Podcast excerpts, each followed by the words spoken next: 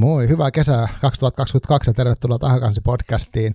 Nyt on heinäkuun alkupää, mä oon vähän lomamoodissa, päivätöistä lomilla, mutta sitten arkikullassa, missä nytkin on, niin välillä hommissa ja sitten täällä Tahakansi podcastiskin. Ja mulla on tota, tämmönen suuri kunnia saada vieraaksi uh, tavallaan kollega ja tavallaan semmoinen mm, esikuva ja toisaalta uh, mielenkiintoinen uusi tuttavuus osittain. Mulla on uh, Jarmo Laitaneva tuolta Kirja vs. Leffa-ohjelmasta. Tervetuloa. Lomamoodissa minäkin tässä itse asiassa olen, mutta kiitos. Mukava päästä tähän nimenomaan kuin toisen kollegan vieraaksi. Joo, tämä kollega asia oli silleen hauska, me puhuttiin puhelimesta tuossa pari viikkoa sitten tästä ja miten, miten me suhtaudutaan tämmöisten niin kuin, juttujen tekemiseen ja siinä, siinä sä osasit jotenkin hauskasti sanoa, että me tavallaan ollaan ikään kuin samalla areenalla töissä. Kyllä. Et, että kun mullakin oli kuitenkin se semmoinen, että joo, no mutta sä oot siellä niin kuin Ylellä tekemässä tämmöistä niin kuin virallista ja mä teen tämmöistä harrasta, niin tiedätkö tämän asetelman, niin se oli hauska. Mutta hei, tosi kiva, kun sä pääsit. Ja tota, mm, meillä on agendalla te- sellaista, että mä haluaisin ainakin sulta tentaa tavallaan sun tietä tohon, että miten sä oot nyt päätynyt tekemään tällaista ohjelmaa, ja miten sä oot löytänyt yleensä kirjat, miten on tullut kirjojen ystävä, ja voidaan puhua varmaan lukutaidosta puhutaan, ja mulla on muutama semmoinen kysymys tuolla, mutta voi olla, että tämä rönsyilee eri tavoilla, mutta Miten sä haluaisit tota esitellä itse, jos sun pitäisi esitellä itse tuonne kuulijoille? Joo, tota, parikymmentä vuotta on nyt toimittajan töitä tehnyt Yleisradiossa koko sen ajan ja tässä viimeiset vuodet kulttuuritoimittajana toiminut. Aloittelin ihan tuommoisessa myyntimarkkinointihommissa alun perin Aha. oman uraani kaupapiston jälkeen ja hmm. se ei vaan oikein iskenyt. Et sitten tota, huomasin vaan, että siitä, siis ikään kuin siitä työstä puuttu minulle merkitys ja mä vähän sitä jopa, voisi sanoa, että kriisiydyin jossakin vaiheessa ja sitten otin ihan vaan yllättäen lopputilin semmoista mm. päällikön paikalta vielä kaiken lisäksi ja okay. lähdin tota, rauhan turvaajaksi. Vähän niin kuin tämmöisen irtioton arjesta ja sitten Joo. siellä mietiskelin, mietiskelin tuota syntyjä syviä ja totesin, että to, to, toimittajuus on ehkä sitten se, mihinkä suuntaudun sitten ja lähdin opiskelemaan ja tässä ollaan. Onko se jotenkin toimittajia niin ollut kavereina tai suvussa tai jotenkin, miten sä niin keksit sen? Joo. Ei. Se liittyy varmaan osittain siihen, että mm, mä oon ollut niin kuin ikään kuin hyvä puheinen aina. Eli, mm. eli tota, on käynyt niin, että, että mä oon ollut sitten porukassa, joka kaikenlaisia kaskuja heittää ja, ja tota, servaa. Nykyään puhutaan servaamisesta niin, ja niin, muuta. Eli, eli kun on nopeat hoksottimet, niin ei ole hirveän niin kuin iso kynnys hakeutua ikään kuin media ja ennen kaikkea vielä radioon Mm, aivan. Niin sä teet äänellä ja sun pitää Kyllä. olla nopea ja Joo. näin. Joo.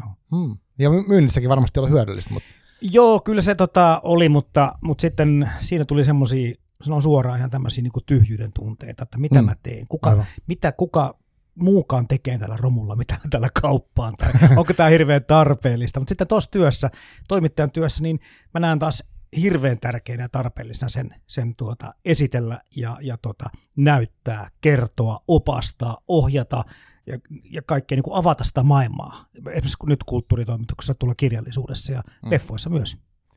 Joo, minkälaista, mitä se toimittajuus oli ennen sitten kulttuuritoimittajuutta, mitä siinä niin kuin tapahtui? No mä aloittelin tälleen niin kuin juontajana. Mä olin tuolla Radio Itä-Uusimaassa, olin kesätoimittajana, sitten olin Radio Peilissä. Siellä tehtiin kaikki versioita, eli editoitiin lähinnä muiden ohjelmia, mm. ja sitten pikkuhiljaa siitä muuttu sitten Yle puheeksi ja sitten siellä sain olla sitten aamutoimittajana, päivätoimittajana tai juontajana ja iltapäivän juontajana. Sitten pikkuhiljaa siihen alkoi tulla ohjelmia tehtäväksi siihen rinnalle. Eli tarpeeksi, kun teet sitä, teet sitä normaali perusduunia, niin mm. sieltä jokaisella niin kuin ehkä on tämmöisiä omia tiettyjä mielenkiinnon kohteita. Mm, ja sitten ne sieltä niin kuin alkaa pikkuhiljaa nousemaan ja sitten niistä aiheista. Mä teen tämmöistä kuin miesten tunti. Joo. Öö, tämmöisiä niin kuin vähän niin kuin äijä-aiheita nostin sitten jossakin vaiheessa esille. Puhuttiin kyllä aika paljon myöskin miesten terveydestä ja Joo. miesten liikunnasta mm. ja puhuttiin myöskin miesten kulttuuriharrastuksen Aivan. puutteista okay. ja kaikesta tämmöisestä. ja sitten tein semmoista radiostadion-ohjelmaa, mikä oli tämmöinen vähän pitempi urheilun ja urheiluilmiöiden tämmöinen taustaohjelma ja sitten semmoista kevyet mullat, semmoista nostalgiaohjelmaa. Ja, Hyvä ja, nimi. Tota, joo, ja sitten tässä on sitten nelisen vuotta tehnyt tätä kirjavs-leffaa. Joo, wow. Aikamoinen kaari. Tota, uh, toi oli tota kiinnostava toi ei miesten kulttuuriharrastuksen puutteet ja, ja näin. Että et se varmaan niinku, voidaan ehkä palata siihen, että se on huvittavaa, että me ollaan nyt tässä niinku puhumassa siitä. Aivan mahtavaa. niin, hienoa, hienoa todellakin. Joo. Joo, siis tota, mä, mä, varmaan naurattaa, mä mietin tuossa, että sit kun olet juonteessa tehnyt noin kauan, niin mä oon varmaan kuullut sun ääntä monta kertaa tiedosta tietenkin, että jos sä oot ollut jossain niin kuin Joo, ohjelmassa vaan joo. äänenä, niin voi olla, että se, sen takia sun ääni kuulostaa jännältä tutulta. Tota, mm, Kirja vs. Leffa. Mä tutustuin siihen sarjaan sillä tavalla, että mun yksi äh, kaveri on käynyt sun vieraana pari kertaa. Ja sitten, sitten tota, hän siitä mainitsi, että hän on tämmöisessä, tämmöisessä jaksossa, mutta sit, sitä ennen mä olin mun mielestä kuunnellut jaksot, äh, että kiinnosti mua erityisesti, eli tämä Fight Club ja sitten toi American Psycho-jaksot. Okei. Okay. Mutta Kirja vs. Leffa, se nimi kertoo paljon, mutta haluatko kertoa sitä ohjelmasta, että mistä siinä on kyse? Joo, voin kertoa. Se nimihän on provosoiva. Tai se on ihan provo. Juuri nimi, näin, koska, VS. Mm. koska tota, ihan siinä mitenkään vastakkainasettelua ole. Mutta, mutta se alun perin se idea lähti siitä, että, että tämäkin ohjelma ideoitiin oikeastaan ihan parissa minuutissa. Silloiset esimiehet Jani Kortti ja Olli Junes Mm. ja sanoit, Jampe, kun sä oot nyt kuitenkin kova lukumies, niin olisiko sulla mitään semmoista tähän niin kuin esittää ja keksiä, ideoida semmoista, mikä voisi niin kuin liittyä noihin sun harrastuksiin. Ja sitten ollaan varmaan kaikki meistä, jotka on yhtään kirjaa lukenut tai yhtään leffaa kattonut, niin jouduttu tilanteeseen, jossa on niin kuin huomattu, että ei, siitäkin kirjasta on tehty elokuva, Mm. eikä se ole lähellekään Joo. yhtä hyvää. Just tai. Niin sitten tämä ajatus oli se, että, että oikeasti on olemassa myöskin niin hyviä elokuvia, että ne voi olla parempia jopa kuin ne kirjat. Mm. Mm-hmm. Ja sitten kun ruvettiin miettimään niitä, niin ensin tuli mieleen just joku ilmestyskirja nyt, joka on ehkä parempi kuin Pimeyden sydän. Aivan. No, sitäkin voi olla eri mieltä. Mm-hmm. Joku tai joku lampaan syöt voi olla leffana parempi tai simpauttaja, vaikka on kirjana ihan loistava, mutta niin on elokuvanakin. Ja me ruvettiin miettimään niitä ja me saatiin niin kuin ehkä viidessä kymmenessä minuutissa kasattua semmoinen 50 nimeä. Me Aivan. todettiin, että Mm. kyllähän tässä ainakin vuodeksi ohjelmaa löytyy. Aivan. Mutta sitten kun sitä ruvettiin tekemään, niin nyt, nyt mullahan on siellä kahden 300 Joo, teoksen lista vieläkin odottamassa. Aivan. Joo, eli ohjelmassa on siis aina sinä, ja sitten siinä on joku, uh, Kaksi vierasta. kaksi vierasta aina. Joo. Onko se ollut alusta asti silleen? Joo, kyllä. Okei. Okay.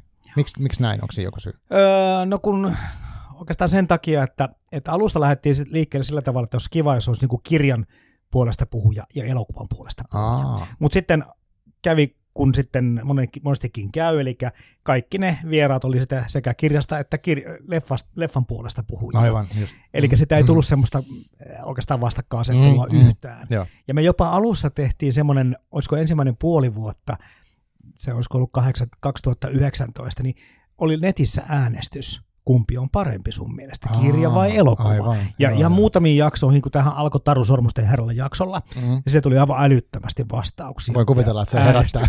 joo. Joo. Mutta sitten tota, ikään kuin se sitten vähän hiipu, ja sitten se oli aika työläs toteuttaa, kun mä teen tätä ohjelmaa täysin yksin, Mm-hmm. niin, niin se ei oikeastaan tuonut sitä enää niin kuin lisäarvoa sitten tälle, tälle. Ja muutenkaan, kun se vastakkainasettelu tässä oli vaan enemmänkin niin kuin nimessä. Mm-hmm. Joo.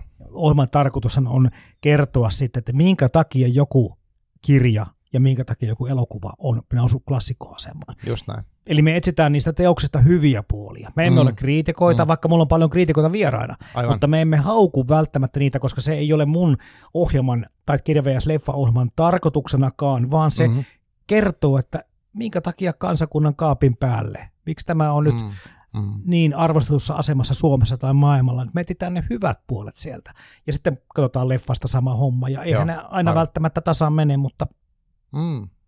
Joo, siis toi on se fiilis, mikä mulla on välittynyt näistä. Mä oon ehkä, olisinko mä viisi jaksoa yhteensä kuunnellut, ja mä oon miettinyt sitä, mä, mä selasin, niin kun sä nyt äsken tän olit, tän olit tänne, niin mä selasin puhelimesta ne kaikki jaksot, ja mä katsoin, että se oli tosi monta niin semmoista mulle tärkeät elokuvaa tai kirjaa, mitä mä haluaisin mm. kuunnella myös ne kommentit, koska uh, American Psycho ja Fight Club on semmoisia kirjoja ja leffoja, mitä mä katsonut moneen kertaan ja lukenut moneen kertaan, ne on ollut tärkeitä, niin musta oli kiva, että niistä uh, keskusteluista kuitenkin tuli uusia niin kuin näkökulmia, ja ne oli semmoista innostunutta se niin kuin fiilistely, ja se on musta niin kuin tärkeää.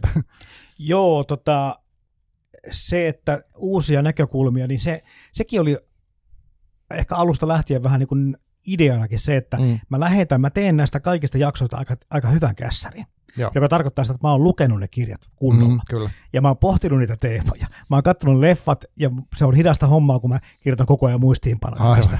Ja muuta, siis se tosiaan viikko menee sinne elokuvaan ja kirjaan helpostikin, Mm, mm. plus sitten vielä nämä kaikki taustatyöt. Aivan. Niin, niin alusta lähtien oli se idea, että, että mä heitän sitten niille ö, vieraillekin jo semmoisia ranskalaisia viivoja, että hei, miettikää tätä juttua, tätä kulmaa. Mm, mm. Ja sitten sillä tuli vastapalloa takaisin, että kuule hei, että luepa poika uudestaan kotiläksysi, että tässä, tässä ei ole kysymys ollenkaan Aivan. tämmöisestä hommasta, Mm, jolloin, mm. jolloin osa näistä meidän väittelystä on totta kai päätynyt myöskin ohjelmaan, Mm. osa ollaan ehkä käsitelty jotenkin jo sähköpostivaihdossa ennen tätä ohjelmaa, Niin just, aivan. mutta, mutta kuitenkin yhtä kaikki. Idea on se, että, että sieltä niin kuin ponnahtaa semmoista, että joku on miettinyt ihan eri asiaa, Joo. eri näkökulmasta, eri kontekstia, erilaisia niin kuin, tulokulmia. Et, et joka kerran niin kuin mun mielestä aina, ainakin mulle käy että mä joka kerran löydän sieltä itsekin Mm, aivan. ja kuulen niiltä vierailta, että oho, Niinpä.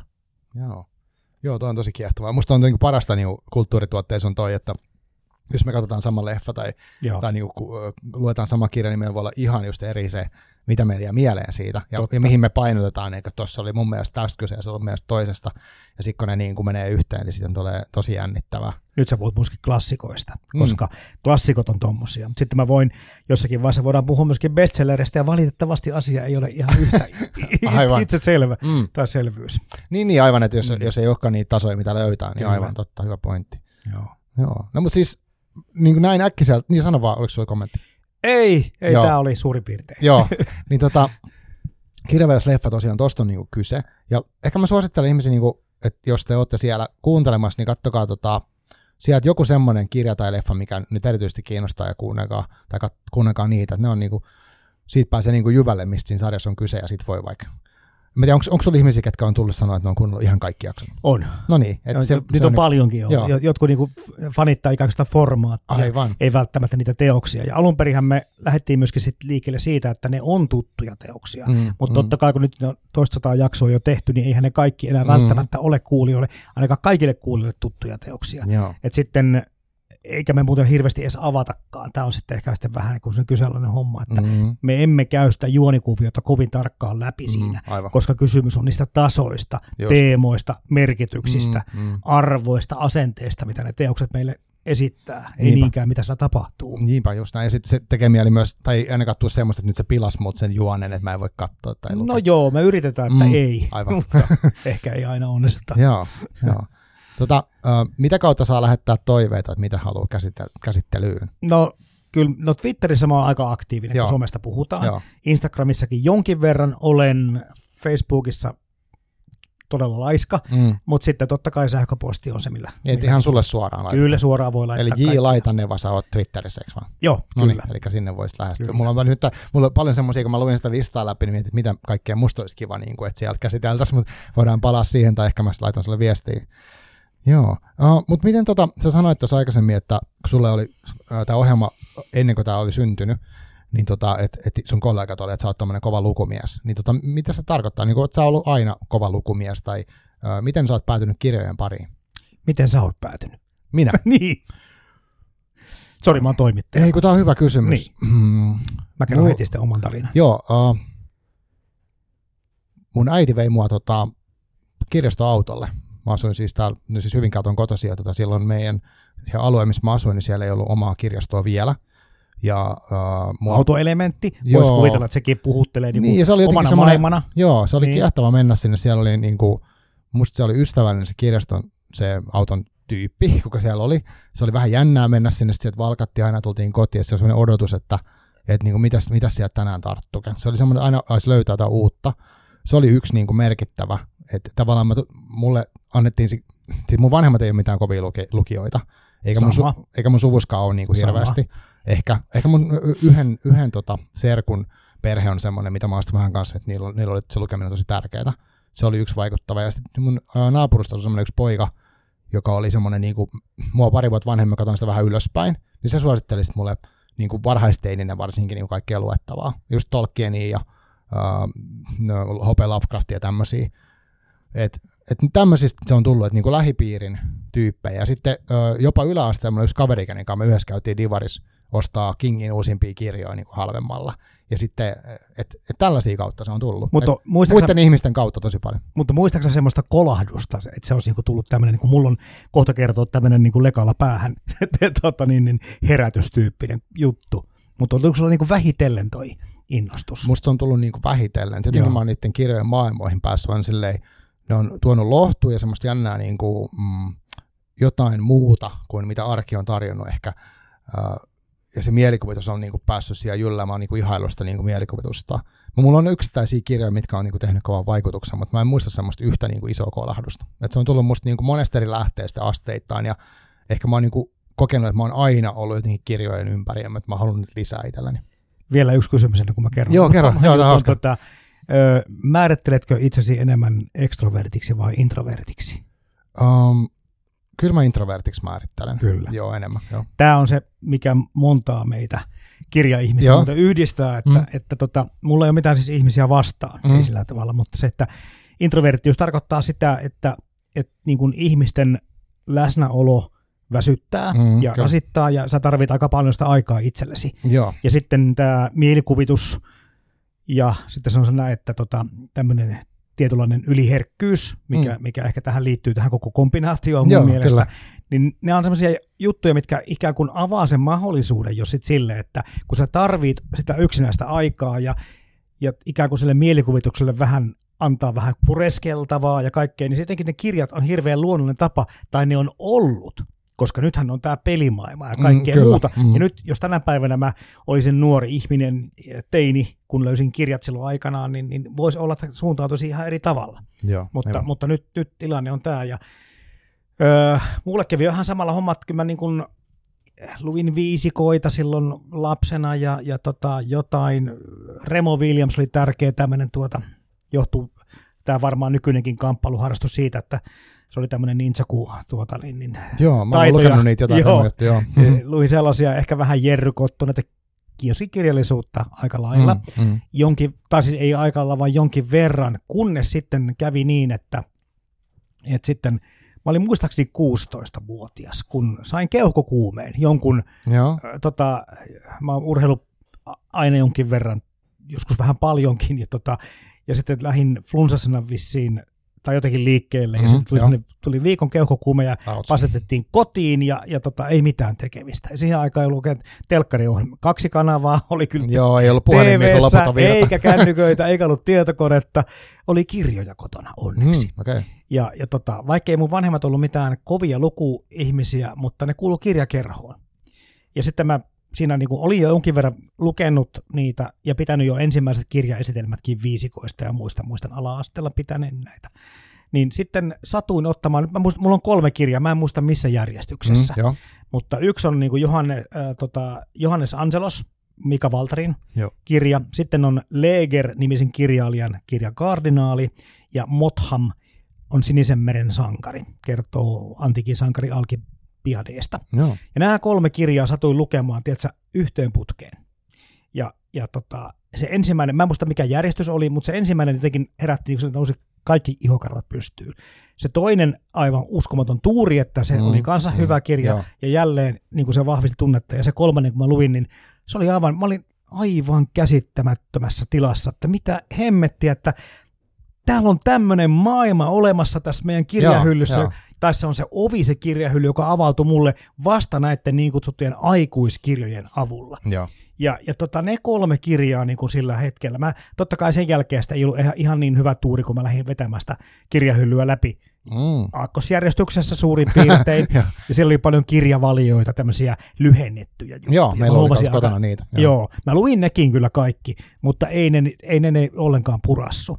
Et sitten vaan kun niin kun jakso jauhaa sitä hommaa, niin sitten sieltä löytyi tämmöiset kuin Arto Paasilinnat ja, ja Veikko Huoviset, totta kai kaikki Valtarit, John Steinbackia ja sitten tuli kaikki nämä pikkuhiljaa nämä tota, McLeanit ja Desmond Backlit mm. ja, Mm. ja tämmöiset jännityskirjailijat ja King, Stephen Kingistä puhuit tuossa äsken, Joo. niin sekin tuli, mutta vähän myöhemmin. Mutta mulla kävi niin, että kun oli kirjakerhojen kirjoja, niin totta kai se lähti se juttu niin kuin liikkeelle sieltä. Että mä kävin läpi, läpi sitten vanhempien kirjahyllyä pikkuhiljaa ja, ja tota, se vaan niin kuin vei. Mä olin 16 ja se muistan vieläkin elävästi sen hetken.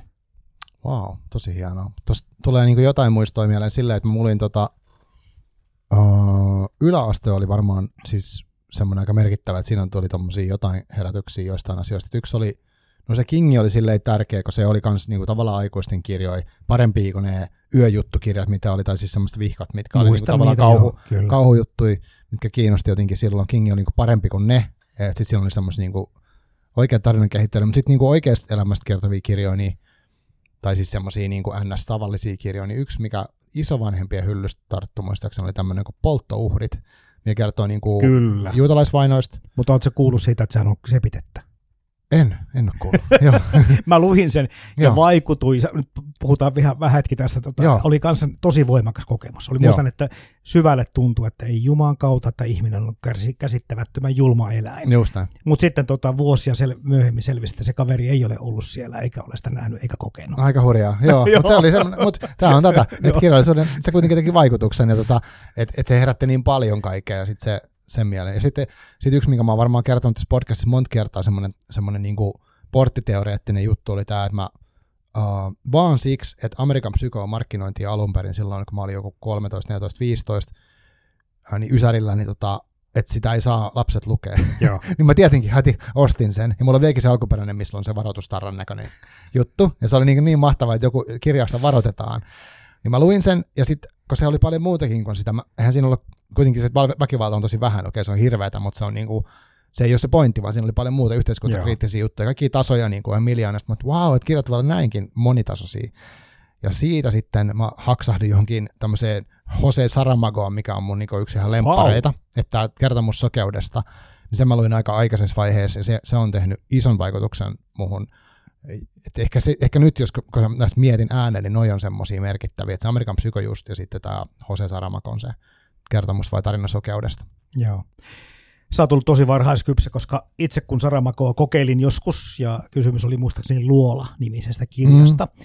niin, niin en jättänyt kesken, koska minähän et, en jätä kirjaa Aa, kesken, niin, tota, niin, niin ei kyllä purassu. Joo, Ja sitten tota, mutta mä äh, luulen, voidaan puhua kohta siitä, että, että on hirveän tärkeää, että se oikea kirja on oikeassa vaiheessa ja Joo. oikeassa elämänvaiheessa just sulla käsissä. Mm. Että jos se sattuu väärään hetkeen, niin se voi olla, että se, sä unohdat koko homman ja Mm. se koko harrastus jää. Ja tämä on niinku yksi niinku tärkeimpiä pointteja mun mielestä koko niinku kirjallisuusharrastuksessa. On, ja se oli niin kuin sun, musta sunkin tarinasta tuli selvästi, että sähän, sulla oli se kirjahylly siinä, ja Joo. vähän silleen, että okei, no mä otan tuot jotain. Mutta jos ne vaikka kolme ekaa olisi ollut kaikki jotenkin ns. huonoja, Totta. niin sitähän se olisi, okei, en mä enää koskaan ikinä Joo, avaa näitä. joo. Ja nyt sulla kävi tavallaan hyvä tuuri. Että et onhan se niinku tosi paljon säkästä kiinni. On, on. Tähän samaan aikaan tota, sitten öö, Yleisradiosta tuli kuunneltua. Paikallisradiot oli kyllä aloitellut jo toimintaansa, mm. Mm. mutta se taso oli kanssa ja jutut vähän sellaisia ja musakin, että ei oikein välttämättä napannut. Mutta sitten meillä oli Yle päällä paljon kotona. Joo. Ja sitten muistan siellä tämmöisiä muutamia vähän niin kuin sivukorvalla kuunnelleeni tämmöisiä kulttuurikirjallisuuskeskusteluja. Mutta sitten tämmöinen mm, jo edesmennyt toimittajalegenda kuin Maija Daagren. Hmm. Öö, olikohan se puoli ja toisin tämä Radiopakinan nimi, missä hän, missä hän tota, tarinoi. Se sattuu hyvin lähelle samoja aikoja, kun mä nämä kolme kirjaa 16-vuotiaana keuhkokuumessa luin, Mm. niin tota, hän kertoi tota, että mihinkä, se- idea oli jossain pakinissa joku semmoinen, että, että kun, jos, tulisi niin kun, jos hän olisi matkaopas, niin mihinkä hän veisi vieraansa. Joo. Ja se kävi läpi juttuja ja sitten lopulta se tuli semmoisen homman, että kyllähän kuitenkin ehkä valitsisi niin kuin Danten helvetin. Että se Mm. olisi joku kiva esitellä. Joo. Ja mä olin sitten, että mitä, mikä helvettiä. Joo. Vähän kolskati, kalskati sille korvaankin ja sitten hän rupesi niinku syventää syventää sitä ja mä olin ihan silleen, että kautta, mikä juttu tämä on, kunnes mä niinku selvisin, että Dante on olemassa sen nimen, niin kuin Dante Alighieri on kirjailija ollut aikanaan ja tota, ke- keskiajalla ja hänen tota, tämä sitten jumalainen näytelmänsä Joo, jakautuu kolmeen osaan ja tämä yksi on helvetti, joka on se kaikkein kuuluisin juttu. niinpä. Mä ha- hankin sen jostakin koulukirjastosta, en ymmärtänyt, en mitään. Sitten mm, että, jaha, ja tätä, tätäkö tässä pitäisi ruveta lukemaan. Nyt mä oon siis tenttinyt tämän sitten näissä kirjallisuusopinnoissa myöhemmin, eli se, Aivan. se on kyllä niin kuin nyt jo tutumpi Mm, teos, mutta mm. tämäkin nyt tää todistaa sitä, että, että se, et, et, okei, mua kiinnosti ne kaikki asiat silloin, mä en ollut silloin vielä valmis, ja, ja mulla, mun piti niin kuin parikymmentä vuotta lueskella, että mä niin kuin pääsin jo lukijana jotenkin sille tasolle, että mä Mhm. pystyin ottamaan vastaan tämmöisiä, eikä Joo, Saramago joo. sun suosikkityyppisiä tai Niinpä. jotakin Dante Alighieriä. Aivan, olisi joo, mä oon sen Danten kanssa myöhemmin hankkinut. Mulla kävi sen kanssa silleen itse, että tota, mä siis uh, joskus telkkarista tuli joku ohjelmasarja, mikä kertoi siitä. Se kävi läpi sen jokaisen tason sieltä helvetistä. Se oli Okei. tämmöinen niin kuin, siinä oli, ne oli visualisoinut sitä, miltä näyttää ihminen vaikka jäätyneessä järvessä ja mitä niitä on, niitä erilaisia rangaistusmuotoja siinä Danten niissä tasoissa. Se oli hieno. Se oli semmoinen, niin mikä kiinnosti. Ja se toinen, mikä tuli mieleen tosta, oli se, että mä joskus lapsena Mä olin kova lukea sarjakuvia. Ja mä siis käytiin siellä kaverin kanssa Divarissa ja mä otin niitä Kingin kirjoja, mutta aina sarjiksi. Ja jossain vaiheessa oli julkaistu semmoinen sarja, kun oliko niitä kuusi osaa, niin semmoinen niin kuin klassikkokirjoja, mikä oli tehty sarjakuvan muotoon. Et mm-hmm. Siellä oli Odysseus ja sitten oli toi Monte Criston Gravy, e, muutama tämmöinen niin kuin tosi, tosi klassikkokirja. Niin mä luin ne sarjasversiot niin kuin silloin, ja mä olin ihan fiiliksissä niistä tarinoista. Mutta esimerkiksi Monte Criston Gravy mä luin eka kertaa vasta ehkä viisi vuotta sitten. Okei. Et, et siinä meni kauan, mutta sehän oli ihan loistava kirjankin. Joo, joo. Mutta tämmöinen, niinku, että kyllä. tuli mieleen tosta, kun sulla meni niinku radion kautta, rupesi kiinnostaa taas toisenlainen kirja, niin toi on mielenkiintoinen, kun, kun sulla on sitten tämä oma ohjelma, mikä on kirja vs. leffa, ja sitten monesti voi käydä niin, että joku leffa vie kirjan äärelle, tai toisinpäin. Kyllä, näinkin on käynyt. Joo, Mulla kävi muuten tuon John Carterin kanssa tuolla ihan samalla tavalla. Mä okei. luin- luin kanssa sarjakuvia ihan jonkin verran, mulla tuli non-stoppia ja ruutua ja tämmöisiä kotiin. Mm, ja Mhm, sitten John mhm. Carterin, mä en muista missä mä törmäsin siihen, ahmin sen, mulla on muuten vieläkin jokainen sarjakuva tästä John Carterista Ah, kotona, niin, niin sitten tajusin, että hetkinen, tässähän on olemassa kirjoja. Ja tota, Esko Valtaoja on vielä siinä vaiheessa ollut John Carter-fani ehkä. mm, Vasta myöhemmin on kertonut, että oli hänelle hyvin tärkeä niin kuin omalla uralla tai matkalla tähän tähtitieteilijäksi. Mm, Mutta sitten mä luin nämä John Carterit ja se oli myös semmoinen vaihe, että luultavasti se taas teki musta Skifin ystävän, että sitten niin kuin se imas, imas niin kuin sille puolelle todellakin, että ai juman kautsi viekö, että mua ei niin kuin tartsanit, vaikka John. Burroughsin äh, niin kuin samanlaista tekstiä ja muuta, mutta se Tartsan oli ihan jees sarjakuvana ja ihan jees, kirjoikin muutama luin, mutta sitten kun ne John Cartereita, avaruuden Tartsania, onko hänellä se, ketä on Marsissa? Niin Mars, Juu, kyllä, kyllä. Mä oon vissiin- niin se taas sitten niin kuin imas täysin mukaansa, että Aivan. tämä rupesi tulee niin kuin pikkuhiljaa eri puolille. Joo, Ja nyt me päästään tähän television ja elokuvan Mm. niin kuin merkitykseen, että et, et mä luulen, että kirja on, enkä, onko se enemmän semmoinen, että sitä pitää jollakin tavalla harrastaa, mutta elokuvia musta tuntuu, että jonkin verran enemmän kaikki jollakin tavalla katsoo ja ehkä vähän Mm. niin kuin tietää. Saattaa tuntea ohjaajia, tuntee näyttelijöitä. Mm, Tauno Palo mm. on varmaan Suomessa niin kuin kaikki on tiennyt, kuka on Tauno Niin kyllä, aikanaan aivan, ja aivan. Ansa Niinpä. Ikonen ja varmaan Aki Kaurismäkikin tunnetaan aika hyvin. mm, Mutta sitten kaikki kirjailijoita ja kirja, kirjaformaatti on niinku erilainen formaatti. Vaatii mun mielestä pikkusen enemmän kuin se leffan katteleminen. Mutta sitten tota Heikki Turusen simpauttaja. joo. Katoin pikkusen liian nuorena luultavasti sen. Ja siinä on kaikkea tämmöistä vähän härskiä ja, ja semmoista kiinnostavaa. Mm, K18 kamaa aivan, joo. tai K16 ehkä nykyään, en tiedä. Ja, ja mä jotenkin lumouduin siitä. Mä olin yksin kotona muistaakseni ja satuin sen katsomaan niin, että ei ollut vanhemmat sanomasta nyt nukkumaan. Katoin sen, että ei jumakauta ja sitten vasta selvisi myöhemmin, että se perustuu kirjaan. Ah, Simpauttaja. No sitten oli mm, Sulveikin laulu Lassi Sinkkosta. Sitten oli tota, Timo K. mukaan Mä oon syntinen laulu. mm, Sitten oli Veikku Huovisen Lampaansuojat. Näitä leffoja rupesi tippumaan niin kuin pikkuhiljaa, jotka niin kuin oli menestyselokuvia. Ja sitten kun mä jotenkin en silloin heti tajunnut, vaan myöhemmin rupesi tajumaan, että näähän perustuu kaikki kirjoihin. Ja Aivan. meillä sattui olemaan Mm. se simpauttaja, kato siinä kirjahyllyssä. niin sitten justiin, vielä. joo. Niin sitten mä niin kuin, sitten käänsin uudestaan katseeni sinne ja, ja, ja niin kuin jo juniorina jouduin tämmöiseen, niin kuin, että tämähän on erilainen. joo. eihän, tässä, eihän tämä mennyt näin. Mm, Mutta mm. sitten kuitenkin se ki- leffakin oli niin hyvä, Simpauttaja on edelleenkin mun mielestä, se on ihan yksi mun suosikkikirjoja ja yksi suosikkielokuvia Mm, mm, edelleen. Et, et, et, vaikka se ei ole samanlainen, mä rakastan sitä elokuvaa, mä rakastan sitä kirjaa, mutta miksi se ei ole samanlainen? Aivan. Ja, ja et, et, et, mi- mitä mä tunnen, tämä on tärkeä kysymys, kun mä luen sitä kirjaa, kun, kun kirjallisuus on mielikuvataidetta ja, ja elokuva on kuvataidetta Mm. niin, niin onko se tunne, minkä mä saan siitä omasta mielikuvituksesta sama, kun mä katson jonkun muun mielikuvituksen tuotetta kuvana? Ei ole. Aivan, niinpä. Mutta, tai siis ei välttämättä ole, mutta näissä niin kuin onnistuneissa adaptaatioissa on nimenomaan se yhteys, että se voi olla täysin ihan eri tarinat ja tapahtumat, ja niissä ei välttämättä Mm. päällisin puolin mitään ohjelmat ole yhteistä, mutta jos se aiheuttaa se kirja ja se elokuva mulle samanlaisen tunteen lukijana ja katsojana, tämä on se juttu, mitä mä niin kuin rupesin Joo, hakemaan. aivan. Ja tätä mä hain tänäkin päivänä Niin, tässä niinku- wow. leffassa. Aika hienoa, että sulla on toi sama dilemma ikään kuin seurannut sua niin kuin näin pitkälle, että et siinä on se niin kuin tulkinta.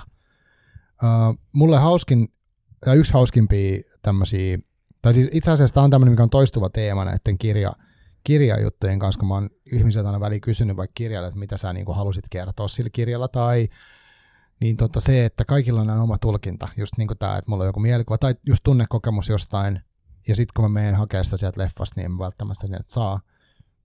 Mutta tota, et se on musta kiinnostavinta tässä koko hommassa, että kun ne Kyllä. aina on erilaisia, ei voi ikinä sanoa, että mikä on oikein ja väärin. Mutta mä luulen, että mulla oli aikaisemmin, ehkä silloin kun mä oon itse kärsinyt tuosta, että mä oon katsonut joku elokuva, mikä on tehty sit kirjasta, niin mä oon niinku odottanut jotenkin, että nyt, okei, nyt se on varmaan samanlainen kuin se mun fiilis. Mutta sitten jos sä ohjasit se elokuvan, niin sun mielikuva, niin. Niin. se, se elokuva olisi semmoinen, kun sä kuvittelet sen Aivan. olevan, ja sä, mitä sä oot lukenut ja kuvitellut sen päässä. Mutta kun se on toisen mielikuvituksen tuote, niin se ei voi olla samanlainen.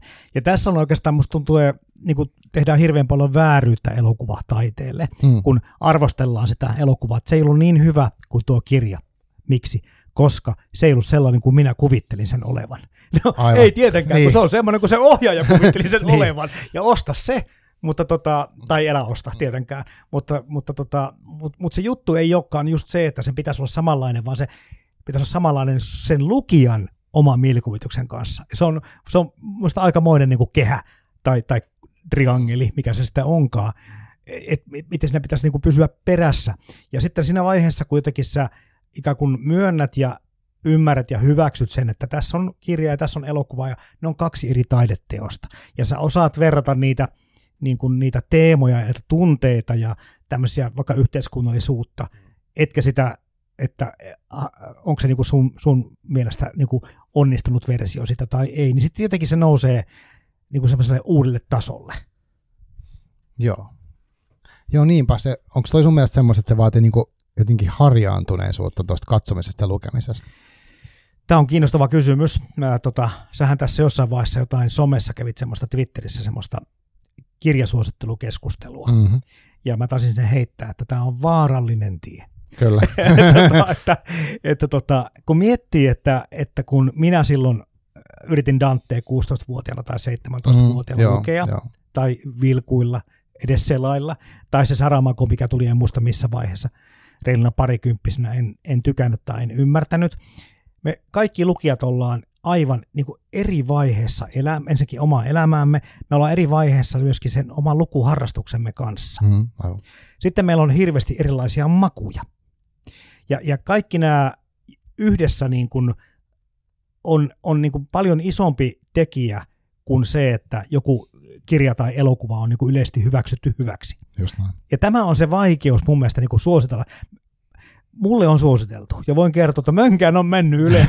että tota, ei, ei Mm. ole helppo tie. Mm. On, on ole- olemassa tietenkin tämmöisiä ihan selkeitä klassikoita mun mielestä, että kun sä luet jonkun ö, sotamies Veikin seikkailut tai tuntemattoman sotilaan, tai ehkä mieluummin vielä, no joo, no, tai tota, Taru Sormusten herrassa tai Mm, mm, tämmöisiä mm. kirjoja, niin ne on niin kuin todettu jo, ikään kuin kaikki on todennut ne hyväksi.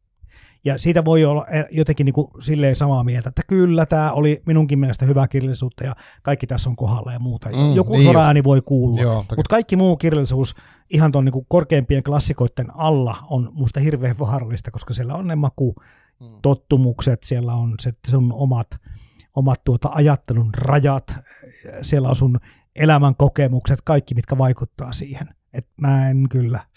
Joo, siis mun me se- ollaan mm, niinku hyvin eri, eritasoisia katsojia ja lukijoita. Kyllä. Mun mielestä pitäisi niinku myöntää se. Niin. Tämä ei ole mikään arvokysymys. Juuri näin, juuri näin. Et, et me vaan ollaan Mm. eri vaiheissa. Just näin. Niin, siis tosi monessa asiassa toi on aika luontevaa, mutta tuossa monet kokee lukemiseenkin liittyen paljon semmoista tarpeetonkin häpeää mun mielestä eri, eri, eri tavoilla, että kokee lukemansa vääränlaista tai ei lue tarpeista ja lukee liikaa tai ties mitä kaikkea tämmöistä. Joo. Mutta tota, mm, se, se, mulla on niinku kaksi pointtia, mä haluaisin sanoa. Toinen on se, että, että mulle tulee aina tuosta mieleen se, että joku semmoinen islantilainen kirjailija on kirjoittanut hienosti tämmöisen lauseen, kun että minä kirjoitan minusta ja sinä luet sinusta. Totta. Eli tavallaan, että mä, hän otan sen mun, just niin kuin mun Kyllä. jonkun kaiken ka- taakan mukana, niin otan sen kirjan ja käyn sen läpi. Ja sitten kirjailija on kirjoittanut jotain ja sitten se, se on sitten väliltä, mikä se fiilis on. Ja sitten toinen on se, että aina väliin joku kysyy, että kannattaako tämä lukea.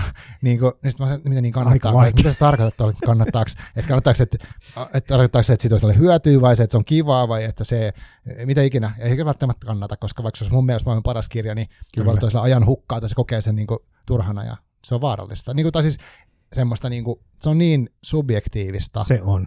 Joo. Mutta toi, minä kirjoitan minusta ja sinä luet sinusta, mm. niin joskus sinä käy sitä niin, että kun vaikka miettii, joka on vaikka Karl Uwe Knausgaard, joka on suurin piirtein sama ikäluokka kuin meikäläinen, Mm, ja kun hän kirjoitti taisteluni hänestä itsestään, aivan. niin kyllä mä myöskin niin kuin luin sieltä sekä hänestä että itsestäni, ja Joo, joo. se aika, missä hän eli, ja ne olosuhteet ja ne pikkukylän tai pikkukaupungin ongelmat ja ne orastavat parisuhteet ja sisarusrakkaus tai viha, mitä milloinkin Mm, mm. tota veljiä tai siskoja kohtaan voidaan tuntea, ongelmat vanhempien kanssa, orastavat tai ensikokeilut tupakasta tai alkoholista aivan. ja opiskelemaan lähtemiset ja, ja työpaikat ja epävarmuus ö, omasta niin kuin taiteellisesta tasosta tai kyvystä kirjoittaa, nehän on kaikki hei siellä. Ja ne Aivan, pitää olla niin. kyllä aika niin kuin tota, että että, että, että tämän ikäinen ihminen kuin minä vaikka, niin, niin eihän sitä voi olla rakastamatta. Että se vaan kerta kaikkiaan tuntuu, että ja se tiedät, että siinä on niin kuin, jokaisessa osassa on, mä en tiedä, mitähän kolme puoli tuhatta sivua, Joo, no valtavia. Mä en ole on. lukenut siis. Joo, mutta aika nopeasti kyllä meni he, että kyllä, kyllä mulla hurahti se kirjasarja todella niin kuin,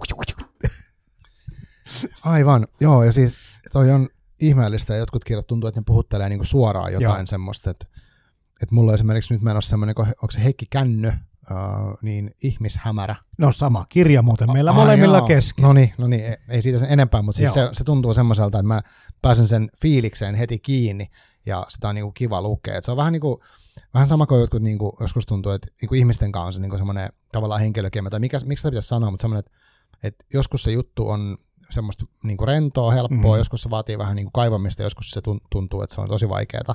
Niin musta kirjoissa on vähän sama. Toki leffoiskin, mutta että ehkä leffa on semmoinen, niin kuin sä sanoit, että erilainen, siihen voi vaan istua ja katsoa, mitä tämä herättää, ja sitten kirjas pitää kuitenkin itse se Niin, teksti siis- käydä sieltä hakemassa. Kyllä, se on aktiivisempaa toimintaa se Joo. lukeminen kuin toi katsominen. Mm. Mm. Joskus sä vaan, kyllä mäkin olen monta kertaa tosi väsynyt öö, töiden jälkeen ja, ja minkä tahansa treenin jälkeen, että, että se on vaan niinku aivan he, tosi helppo se istuttaa sitten. Jos se sattuu hyvä leffa tulemaan, nykyään ne on aika, aika paljon sarjoja, mitä katsotaan Mm, totta. sitten taas, niin tota, ei tarvitse vaihtaa kanavaa, antaa mennä vaan tajunnan virtaa. Sitä paitsi televisio, elokuva tai TV-sarja ilmaisu on kehittynyt muista ihan valtavasti viime vuosina, niin että se, se mitä se tulee, niin se tulee pääasiassa hyvää, Joo. joka on niinku ihan jotenkin ennenkuulumatonta, koska silloin mun nuoruudessa se tuli vaikka mitään kuraa, kuraa että Joo. nyt, nyt niin kuin tuntuu edes kotimaisen elokuvan taso, niin herranen aika meillä tehdään upeita elokuvia. Ei voinut kuvitellakaan, joskus 10-20 vuotta varsinkaan sitten, että tämmöisellä tasolla suomalainen elokuvatuotanto olisi. Se on, se on ihan maailmanluokkaa tänä päivänä. Joo.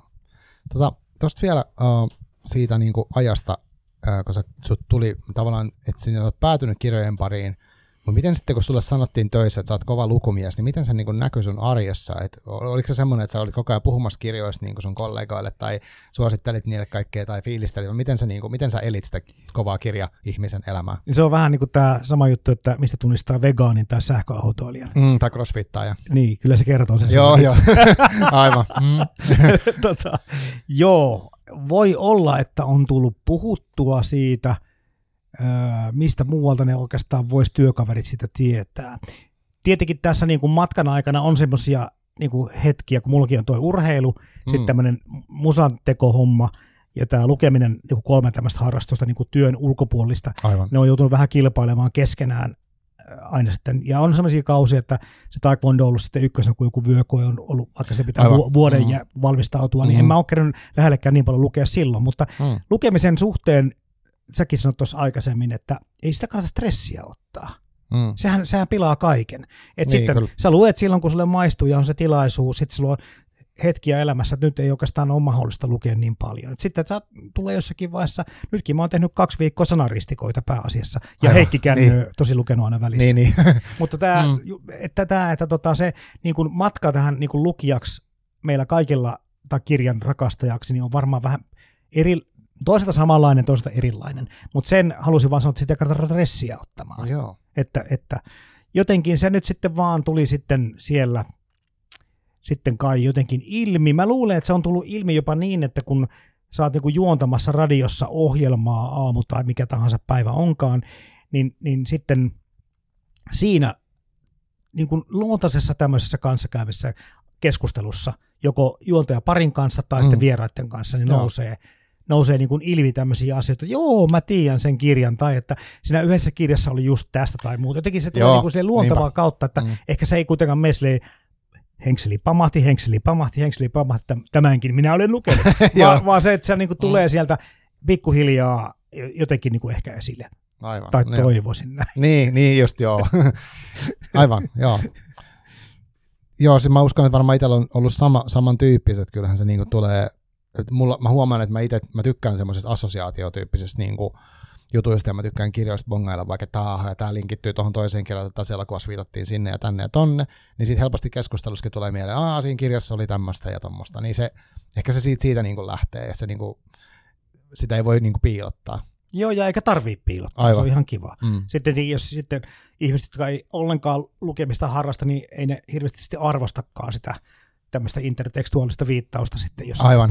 sinne, sinne Joo. viidakkoon niin heittäytymään. Niin. Joo, joo, just näin. Joo, voi kuvitella, että joskus on sellaiset, että niin taasko se puhuu tosta. Ja näin. Joo. Joo. joo. Tota, ja sitten sit kuitenkin jossain vaiheessa sit alkoi tämä kirjaveas-leffa, niin onko sinulla se niinku muuttanut sun suhdetta kirjoihin jotenkin peruuttamattomasti, tai miten sä koet sen sun niinku nykyisen työn, niin oot sä erilainen lukija kuin ennen kuin sä aloitit sitä, tai mitä sä, mitä sä nyt ajattelet tuosta koko hommasta? Nyt voi olla kyllä, että pitää sanoa valitettavasti olen Okei, joo. erilainen lukija, Mm. koska, koska tota, ö, kun ajatellaan sitä, että, että sä, mäkin olen niin ollut pääasiassa ihan viihdelukija. Eli Mm. Ei sitä ollut mulle niin kuin mitään, en mä tavoitellut mitään muuta kuin se, että musta on kiva hiljentyä sen kirjan ääreen ja, ja tota, avata se maailma, mikä siellä onkaan, ja, ja se hypätä sinne niin kuin yksi, yh, yhdeksi näkijäksi tai kokijaksi siihen, näin. siihen tarinaan mukaan. Mm. Ja sitten yhtäkkiä, kun se alat tehdä sitä työksesi, niin sitten se lukeminen muuttuu sillä tavalla, että, että se, mä rupean niin kuin, sitten niin kuin bongaamaan sieltä asioita, ja ne pitää laittaa ylös, koska ei niitä voi muistaa millään. Aivan. Eli näin. kesken kirjan mulla on siis nykyään se tapa niin, että mulla on siis kännykkä. Joo. Ja kun mä luen ja mä teen havainnon, mä vaan kirjan pois, otan känny- kännykän ja kirjoitan ranskalaisella viivalla kysymyksen tai huomion sieltä. Ja kirjan jälkeen mulla voi olla niin kuin todella pitkä ranskalaisten viivojen lista. Joka Mitäs, mu- anteeksi, mitä sovellusta sä käytät? Onko se joku tietty sovellus? Ei tallet- se on tuossa ihan omassa puheessa vaan joku muistiinpano. Niin just, okei, okay, joo. Tämmöinen näin. Joo. Muistiinpano-sivu. Ja tota, se, tietenkin sitten mä joskus joudun palaamaan, sitten mietin, että ah, hetkinen, oliko tämä oikea havainto, tai, tai ikään kuin mitätöin sitten sen ehkä, my, kun se kirja kehittyy tai muuttuu, tai se mun kysymys muuttuu aiheettomaksi tapahtumien tai muiden johdosta myöhemmin siinä hommassa.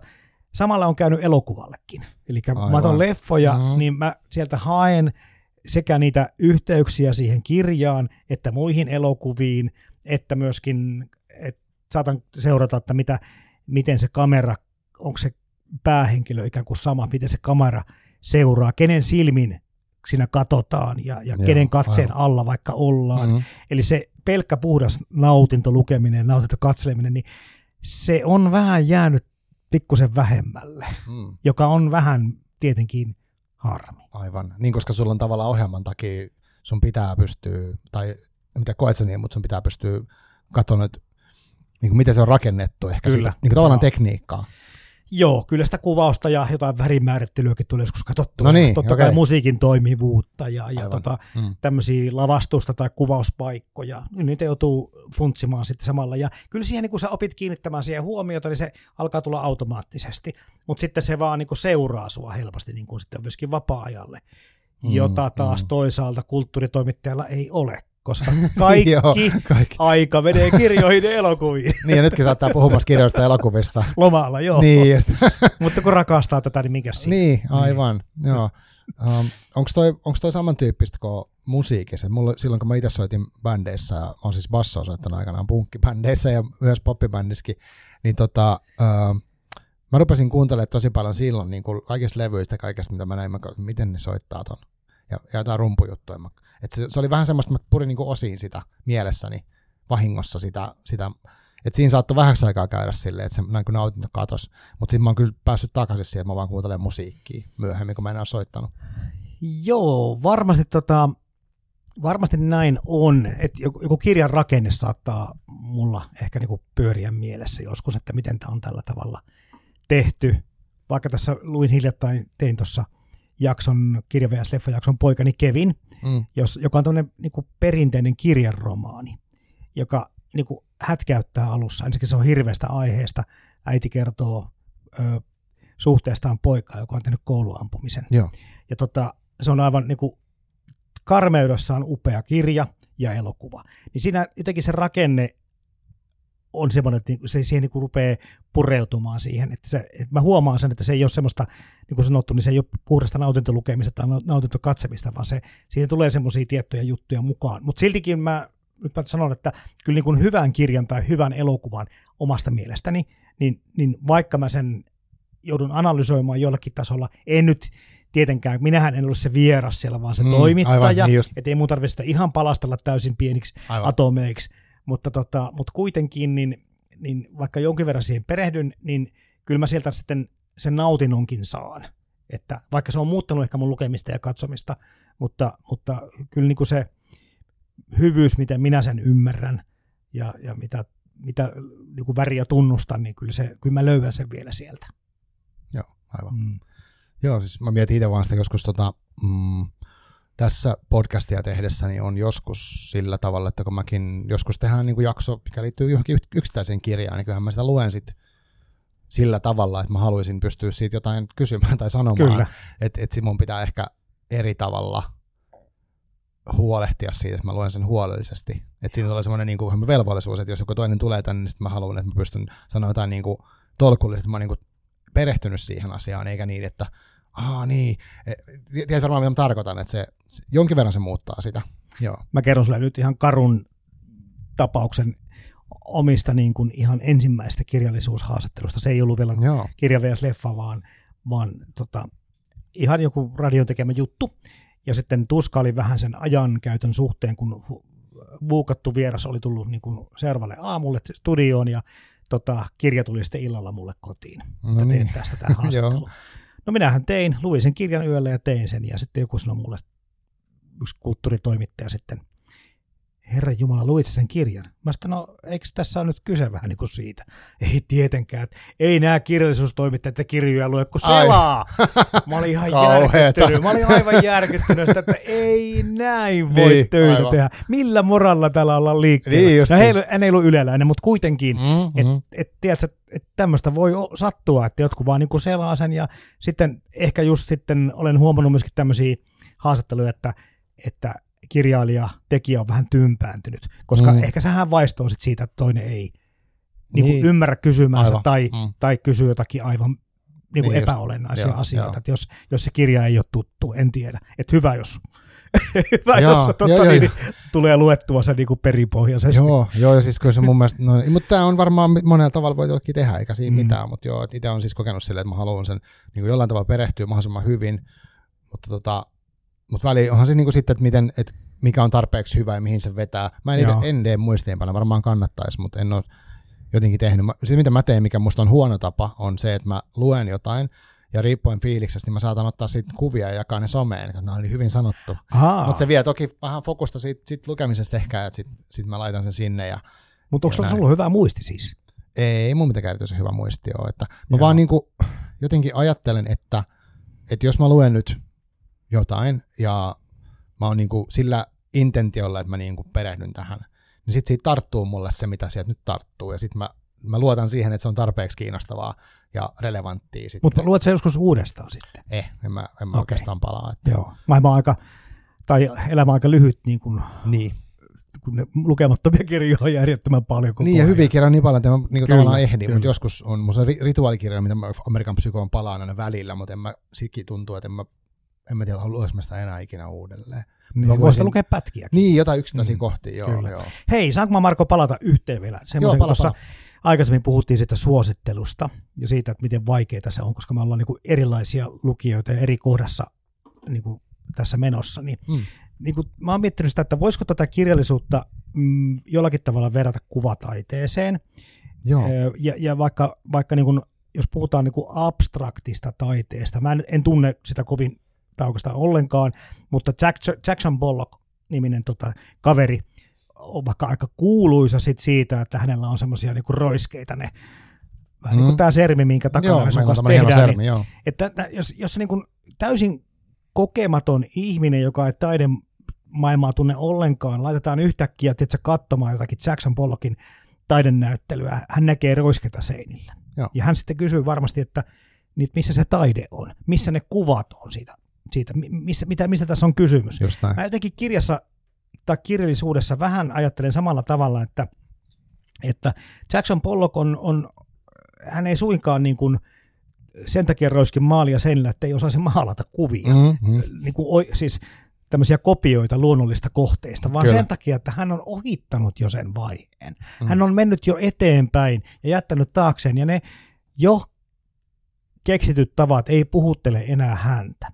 Ja samalla tavalla me lukijat ja katselijat, niin, niin, niin kun mekin, jos me tunnetaan sitä taidehistoriaa ja tiedetään, että no tässä oli sitten realismi, eikä tässä on, nyt romantiikka oli Mm, tulossa ja kyllä. täällä on impressionismi ja kaikkea rea, no, re, realismista. Et, et, et, ikään kuin, että me tiedetään, että mikä on johtanut mihinkin ja mistä se tulee se juttu, niin me niin kuin ymmärretään, että joo, okei, tässä on nyt tämmöistä juttua. Ja, ja kirja, kirjossa mä jotenkin haluaisin ajatella vähän samalla tavalla, että kun vaikka puhutaan modernista romaanista, se on joillekin niin kuin aloittavalle lukijalle todella vaikea tapaus, Mm. missä on vaikka vaihtuvat kertojat tai epäluotettavat kertojat tai sitten ö, jotakin rakenteellisia outouksia tai muuta. Mm. Eli mm. hän niin kuin joutuu liian kovaan paikkaan ka- mennessään katsomaan suoraan abstraktia taidetta. Kyllä. Eli sen takia on hirveän hyvä, että mun mielestä kaikki aloittelee helpoista ja sitten niin kuin itselleen mm, tämmöistä miellyttävistä tai ymmärrettävistä teoksista, kun Mm. se koko ajan muuttuu se sun lukuharrastus tai se sun taideharrastus ja se jossakin vaan sitten niin kuin palkitsee, mutta jos sä yhtäkkiä joudut sinne, ei juman kautsi, en usko, että se kuka saa mitään, ei, ei, ei, ei tota taidennäyttelyn galleristi ei saa, Jack Jackson Pollock ei saa mitään, eikä kaikkien vähintään se saa katsoja, joka ei ymmärrä höykäsen pöläystä. Tämä on hyvä, hyvä pointti, joo. Kiinnostavasti mietitty. Siis mä, toi on, mä olin semmoisen taideluennolla, mistä kuvataiteilija nimenomaan puhuu tosta, että, että se, mitä sieltä avautuu, niin se voi olla tosi paljon kiinni siitä, että miten on tottunut katsoa ja miten Kyllä. tuntee sitä tavallaan taidemuotoa. Ja eihän kaikkien tarvitse tuntea sitä historiaa, mutta et, joo, mä oon samaa mieltä, että et jos pitäisi aloittaa, että joku kysyy, mitä kannattaa lukea, ja jos joku halu, haluaisi aloittaa lukea, niin varmaan just, että joku aihe, mikä oikeasti kiinnostaa, Joo. ja sitten menee sitä kautta, ja sitten ehkä siitä, sit jos pystyy valitsemaan, niin jotain semmoista, niin kuin mikä vetää mukaansa, mikä imee sen, vaikka tarinallinen vetonen tai tämmöinen, koska sitten se, se haluaa tietää, mitä tapahtuu, niin sitten tulee mennettyä eteenpäin, tulee sitä toistoa siihen. Ja sitten myöhemmin voi katsoa, että jos on, niin kuin joku dekkari on musta hyvä esimerkki sille, että jos pitäisi aloittaa dekkareista, niin menisi johonkin niin kuin näihin, joku Nordic Noir, semmoinen aika perus, mitä näitä on. Mä en muista niiden tyyppien nimiä, mutta Mä aloitin niin niin Raymond Sanderista ja Mm. vieläkin muuten löytyy kaikki suomennetut Sanderit kotoa. Joo. Semmoista niinku, no ko- se on sitä kovaksi keitettyä dekkaria joo, joo. ja tota, sukua tälle Nordic Noirelle Joo. varmasti. No siis Niin- Joe Nesbo, mikä sen sanotaan sen Joo, nimi, mutta se kyllä. esimerkiksi voisi Juuri olla. näin, kyllä. Että siinä mennään eteenpäin, siinä tapahtuu Joo. siinä sama tyyppi ja sitten se revitään rikoksia ja tällaista. Mutta sitten myöhemmin, vaikka voisi olla joku, uh, mikä se on se kaveri, joka on tehnyt sen Hollywood-trilogian, se tota, mitä mä aina hehkutan. Nyt mä unohdin sen Ja nimen. älä konfi... LA Confidentialin Niin, kirjoittaja. tota, se on toi, toi El... James Elroy. El... Niin hänellä on musta semmoista, hän niinku tavallaan myös siinä kirjassa kommentoi sitä koko dekkari muotoa Kyllä. silleen tietyllä tavalla. Ja se El on niinku, ihan loistava. niin, että se on niinku, Mutta ei helpoimmasta päästä. ei ole helppo, Niin, mutta se, sekin ei ole se eka dekkari, mitä lukisi. Niin Joo. ehkä sitä just tolleen. Joo, Siitä joo. pitäisi tehdä varmaan kanssa joku kirja VS-leffa. Mä toivon, että siitä tulee joskus. joo. tota, joo, ja tässä niin sitten mietitään sitä, että että tämä nyt liittyy siihen semmoiseen niin yleiseen lukutaitoon mun mielestä Mm. ja, ja siihen, että miten tälle kir- kirjallisuusharrastukselle, lukuharrastukselle on käymässä. Joo, Ja, ja itteni vähän niin kuin harmittaa se semmoinen, mitähän se on nimeltään semmoinen, että ongelmien vähättely tai, tai se, että ikään kuin yritetään kiertää ne tai haudata tai, tai jotenkin, tiedätkö, että ei puhuta siitä, mikä niin kuin oikeasti mun mielestä on tässä ihan äärellä. Mm. mm. Mua pelottaa tosi paljon se, että ihmiset ei lue enää, tai nuoret ei lue. joo. Et, et, nyt en puhu pelkästään omista lapsista, vaan, vaan niin kuin yleensä ottaen se, Joo. Tämä liittyy PISA-tuloksen tulosten laskemiseen, tämä liittyy tota, median lukutaitoon ehkä ennen kaikkea vielä, vielä tärkeämpänä, mutta sitten mun mielestä ihan tämmöiseen yhteiskunnalliseen kehitykseen, kun ajatellaan mitä on tapahtunut tuolla Pohjois-Amerikassa tämän Mm. aborttilaki homman takia, mitä tapahtuu Venäjällä, missä tuota kansalaiset ostaa Putinin puheet, Mm. et, et, lukutaitohan on kaikkea tämmöistä, ja tätä Aleksis Salusjärvi, terveisiä hänelle, niin tota, hän, on, hän on sitä puhunut, kuinka, kuinka, tai kirjoittanutkin kolumnia siitä Ylelle, mikä, kuinka lukutaito, että se on lukeminen on myöskin nautintoa kyllä, mutta se on ihan elonjäämistaito. Joo, se on tosi hyvin sanottu. Hän oli täällä Mm. vieraana pari vuotta sitten ja hän just tuolla otsikolla puhuttiin ja hän kertoi sitä, mitä Joo. hän tekee niin kuin nuorison kanssa sitä Tär, hiton tosi- tärkeää joo. työtä. Et kaikki respekti sinne vaan. Joo, ja tämä on semmoinen asia, että jotenkin niin kun me puhutaan, että on, nyt on kaikkea sähkökirjaa, e-kirjaa, meillä on kuunneltavia äänikirjoja, meillä on kaikkea muuta, meillä on ihmiset kirjoittaa tekstiviestejä, Whatsappeja, kirjoittaa someen kaikkia päivityksiä. Mhm, mhm. Kyllä, hieno juttu, että tehdään edes tällä tasolla mitään, mutta se, että oikeasti, jos ihmiset ei lue kaunokirjoja ja, ja runoja, niin herranen aika. Mä sanon sen näin, että meiltähän jää niin kuin kohta puolet inhimillistä tunteistakin tun- tuntematta. Siis itse voisin sanoa omalta kohdalta sen, että, että meillä ei luettu juurikaan ehkä kirjavalioita ja muuta, mutta eikä me ole kasvatettukaan sen kummemmin lapsia. Mutta sitten kun sä luet niitä kirjoja ja huomaat, miten, minkälaisia käyttäytymismalleja ne antaa, ne henkilöt, sä löydät sieltä sen kaiken maailman pahuuden, mutta myös hyvyyden. Sä löydät sieltä vihan, sä löydät sieltä rakkauden, löydät sieltä intohimon, sä löydät sieltä halveksunnan, rotusorron, sä löydät kaikki ne inhimilliset kärsimykset, mutta myöskin ne parhaat ja hienommat jutut, mitä niin kuin elämään mahtuu. Ja jotenkin mä koen, että, että ilman niin kuin kaunokirjallisuuden ja runouden niin kuin tätä olemusta, niin sä et pääse, siis se kehittää sun tunneelämänsä lukeminen, se kehittää sun ajattelua, sun mielikuvittelua, että siinä on niin paljon niin kuin paljoista asioista, isosta asioista kysymys, että tämä on, mä en tiedä miten sä Marko tätä hahmotat tätä kokonaisuutta, mutta on semmoinen asia, mikä mua vaivaa, koska siitä ei, sitä vähän niin kuin silleen, tiedätkö, vähän hyssytellään, taputellaan. Joo, no siis tuosta tulee mieleen esimerkiksi, tai niin siis paljonkin tulee mieleen, mutta toi yksi, mikä musta kirjoissa on niin yksi ainutlaatuinen piirre, mikä niissä on montakin, mutta, mutta nimenomaan se, että se on niin kuin, ehkä taidemuodoista se, että mikä mahdollistaa niin kuin toisen pään sisältä katsomisen, että miltä siitä ihmisestä, ei pelkästään niin kuin, jos elokuva näyttää vaikka toisin silmin mulle, miltä joku asia Mhm. mm-hmm. näyttää, niin kirja vie sinne niin kuin ajatuksia ja alitajuntaan jonkun toisen ihmisen tilan, elämäntilanteeseen ja semmoisiin kokemuksiin, mitä mä välttämättä ikinä ei tulisi kokemaan, tai saatan jopa ajatella ihan eri tavalla jostain henkilöstä, tai en haluaisi olla tämän ihmisen housussa, mutta pääsen katsomaan sieltä, niin Kyllä. se on mahdollisuus siihen, että voisi niinku jotenkin tajuta, niinku, että miksi joku vaikka haluaa toimia tietyllä tavalla.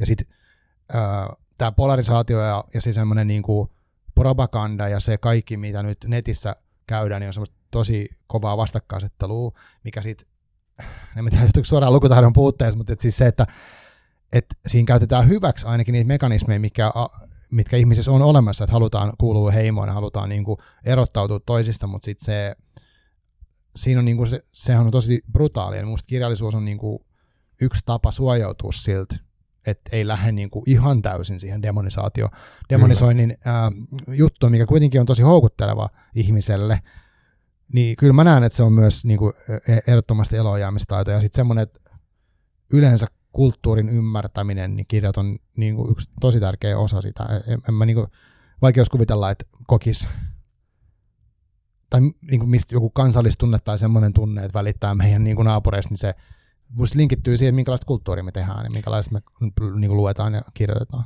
Joo, toi kulttuurin ymmärtäminen ja onko tämä sitten samalla myöskin tekisi mielessä on niin kuin elämän ymmärtäminen, että mm. Mulla on mu- muutama semmoinen suosikkikirja, vaikka George Perek, elämäkäyttöohje. Aa, Ja, tota, ja on muuten aivan loistava Ville Keinäsin suomennos siinä. Suomentamistakin puhutaan aivan liian vähän nykypäivänä, mutta ei mm, mitään.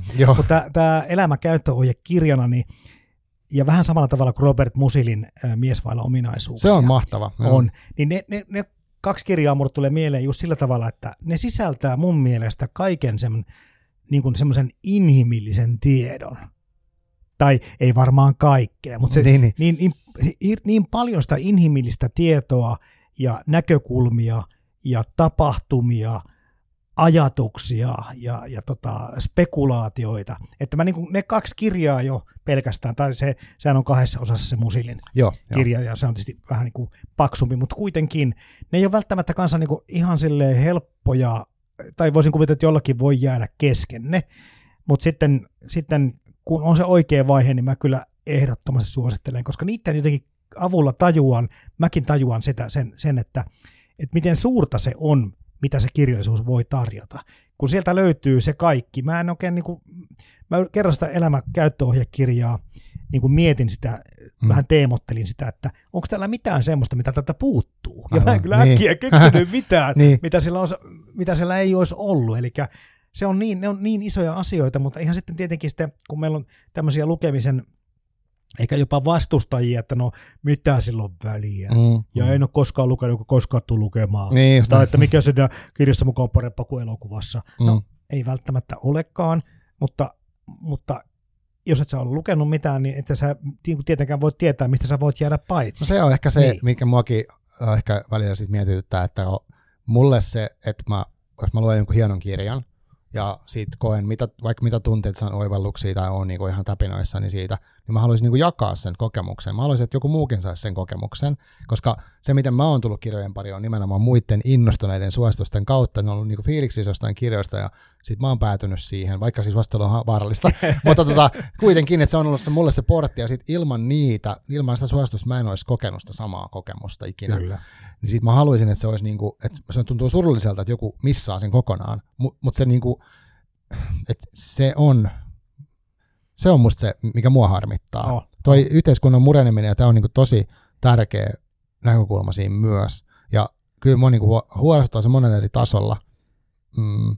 mutta mä mietin tuossa semmoistakin asiaa, että et, et mä oon miettinyt paljon, mitä se voi tehdä, et tota, ja nyt sä oot kulttu- kulttuuritoimittaja, niin mitä mieltä sä oot tämmöisestä ilmiöstä? Tämä tuli taas toivekysymys mun vaimolta, se pyysi, että mä kysyn tätä.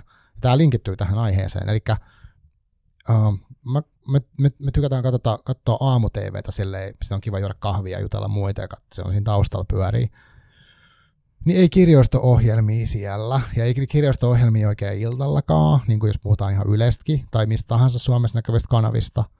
Uh, ei ole, kirjat ei ole niin näkyvillä, mutta urheilu tulee joka päivä. Et uutislähetys tulee aina urheiluutisia, sitten tulee joku pesisjengin menestys jossain, mikä on tietty hieno juttu, mutta mä en saa kuulla, mitä kirjoja on ilmestynyt niin kuin telkkarista tai näistä niin kuin päämedioista. Ja jos mä mietin, niin kuin mitä lukemiseen liittyviä ohjelmia on, niin sun ohjelma on yksi, sitten on... Ja sun ohjelma on toinen. No joo, joo, joo sitten on tämä lukupiiri tulosto kylmällä, onko se, mä en tiedä mistä On. kanavasta se tulee, se on kans. Ykköseltä ja Areenasta Mutta ei niitä ole niin paljon. Ja on podcasteja, on sivumennä, siis on useita, mutta et, sehän on tosi pieni, ja telkkarissa ei ole mitään niin kuin, semmoista kirjallisuusohjelmaa esimerkiksi. Niin miksi ei Erittäin. ole, ja mitä, miksi et tee sille jotain, kun olet kulttuuri Mutta siis niin kuin, Iso, mutta vähän myöskin vaarallinen kysymys. niin on, se on hankala kysymys, Kyllä. koska kyllä mä pidän urheilukin tärkeänä. Sama juttu. Mutta sillä Kyllä. tavalla, että miksi Sitähän kirjat ei näy. älyttömästi. Niin, mutta Mm. mä mietin sitä, kun kirjat ei näy, lukijat, lukijat ei myöskään näy. Pois lukien Kevin Lankinen, joka silloin sai pari vuotta sitten nostetta sen takia. Mutta sekin on vähän hiipunut jo. Niin, mutta Mm. tavallaan se, että ei niitä niin kuin lukijoita tulee harvemmin kuin, niin kuin mainstream-mediassa esille, tai iltalehtien lööpeissä, että hei, toi lukijan sikana. Että tota, siinä on jotain kanssa jännää, että se, että en mä ihmettele, että se niin kuin, ihmiset niin kuin kadottaa sen otteen siihen tekemiseen, koska se ei ole esillä. Ennen kuin vastaan tuohon kysymykseen, niin mitäs olit mieltä sitä Kevin Lankisen suosittelemasta Pieni elämä kirjasta? Uh, no mulla on jostain syystä semmoinen, että mä tykkään hirveästi niin kuin tosi synkeistä ja ällöttävistä tarinoista. Sama. Ja, ja siinä oli sitten sit kiehtova, kun se niin kuin alkoi niin kuin tavallaan huonosti ja sitten se meni vaan tosi paljon huonommin koko ajan. Sillä se oli musta tosi niin kuin, aika tosi surullinen ja kauhea se tarina, mikä se ihmisellä oli, mutta mä tykkäsin lukea sitä. Kirja on hieno. Joo, tosi hienosti, mm, tosi kyllä. hieno kirja. Että kyllä Joo. mä siitä hirveästi tykkäsin. Musta oli hienoa, että Kevin Lankinen nosti tällaista kirjaa. Että se oli niinku vaikea, tiiliskivi ja kyllä. hankalat aiheet ja semmoista. Niin kuin, että siinä kyllä iso hatunnosto Noniin. hänelle. Kiva, kun ollaan tästä samaa mieltä. Joo. Mutta mä vastaan tähän kysymykseen sillä tavalla vähän diplomaattisesti, koska sä tunnut olemaan töissä tuossa organisaatiossa, Joo, josta, eikä, jo. josta kyselit. Ja tota, ö, siis lähtökohta tälle koko mun ajatukselle on se, että, että silloin aikanaan, kun kirjoitettiin julkaisemaan ja ehkä ennen kaikkea elokuvia tekemään, niin lähtökohta oli varmaan se, että mitä tämä kirja tai tämä elokuva voisi tuoda, antaa tai tarjota kuulijalle. Mm, joo. No mitäs nyt eletään? Eletään semmoista aikaa, että montako lukijaa, kuuntelijaa, katselijaa tällä kirjalla, elokuvalla on.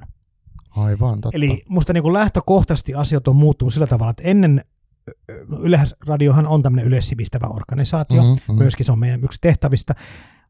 Se oli niin kuin, tarjonta lähti niin kuin sieltä niin toisesta suunnasta, se lähti, lähti tarjoamaan jotakin sellaista, mikä pitää kokea.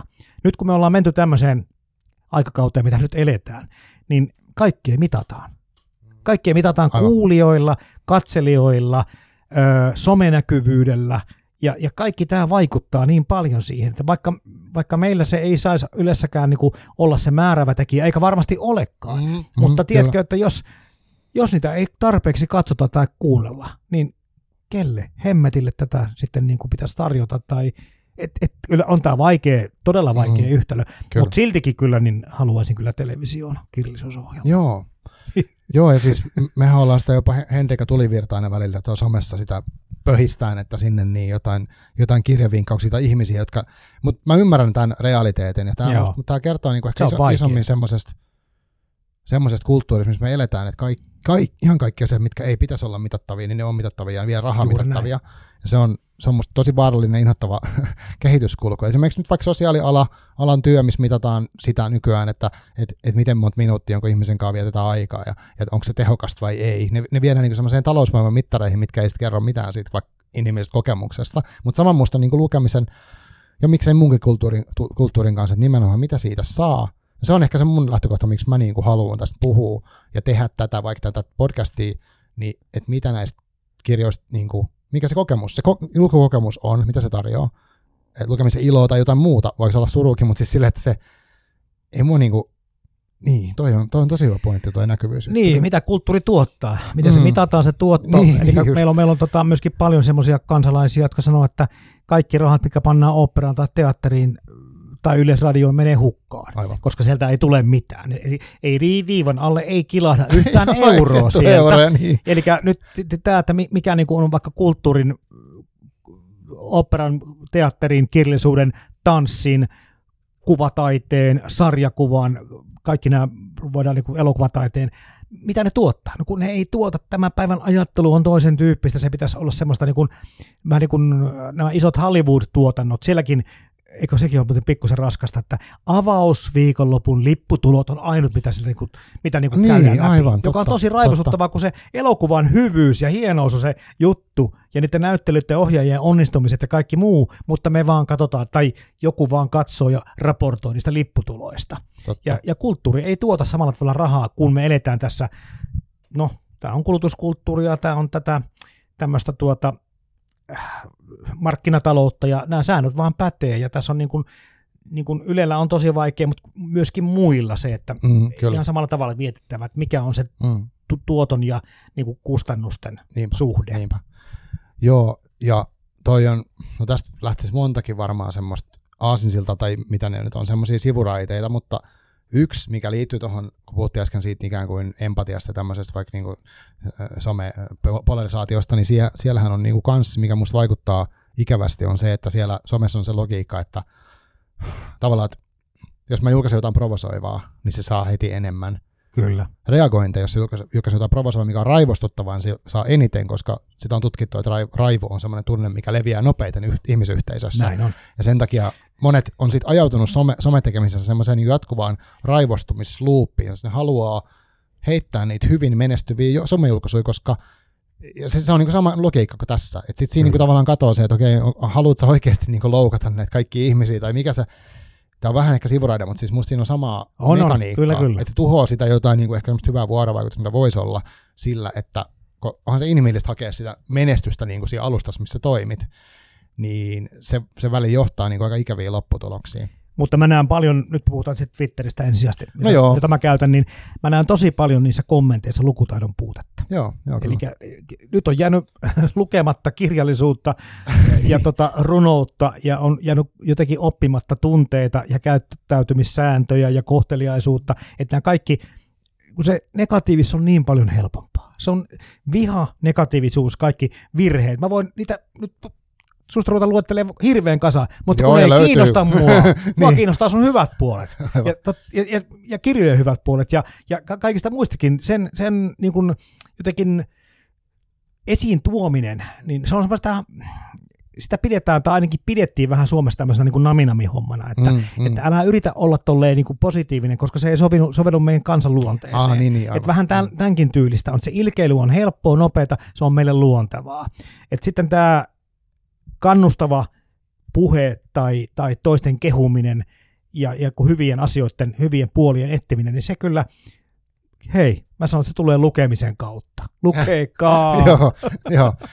Onko sulla tota, niin, niin, mitä sä koet itse sitten nyt sun oman roolia tällä hetkellä, kun sä oot kuitenkin niin kuin, no, teet tuota työtä, ja mä pidän sen tosi arvokkaan työnä, ja musta on hienoa se, että että siinä yhdistyy sekä niin, se kaksi, tavallaan kaksi äh, kulttuurimuotoa tai tämmöistä taidemuotoa, niin kuin, että ne molemmat saa tuosta toisiltaan ja siinä niistä keskustelijoilta ja, tota, ja sun siitä ja sitten selvästi olet niin tosi innostunut tuosta lukemisesta ja niistä leffoistakin, niin tavallaan se, että se, sehän annat siinä monelle niin kuin syötteitä, että varmastikin käy niin, että ihmiset menee, no mä menen katsoa sen leffan tai mä luen ton kirjan, ja, niin se on musta arvokasta, koska sitten se, se tuottaa, niin kuin se, tuottaa niitä luku, lukukokemuksia, jos aletaan mittaa vaikka niitä sitten seuraavaksi, niin tota, Uh, ehkä siinä pitäisi keksiä joku sovellus tai mutta uh, onko sul, miten, sä, miten sä itse koet ton, että et sä nyt niinku, miten sä koet sun työn merkityksen ja sen, että et sen, sen maailman muutoksen, minkä sä halusit nähdä?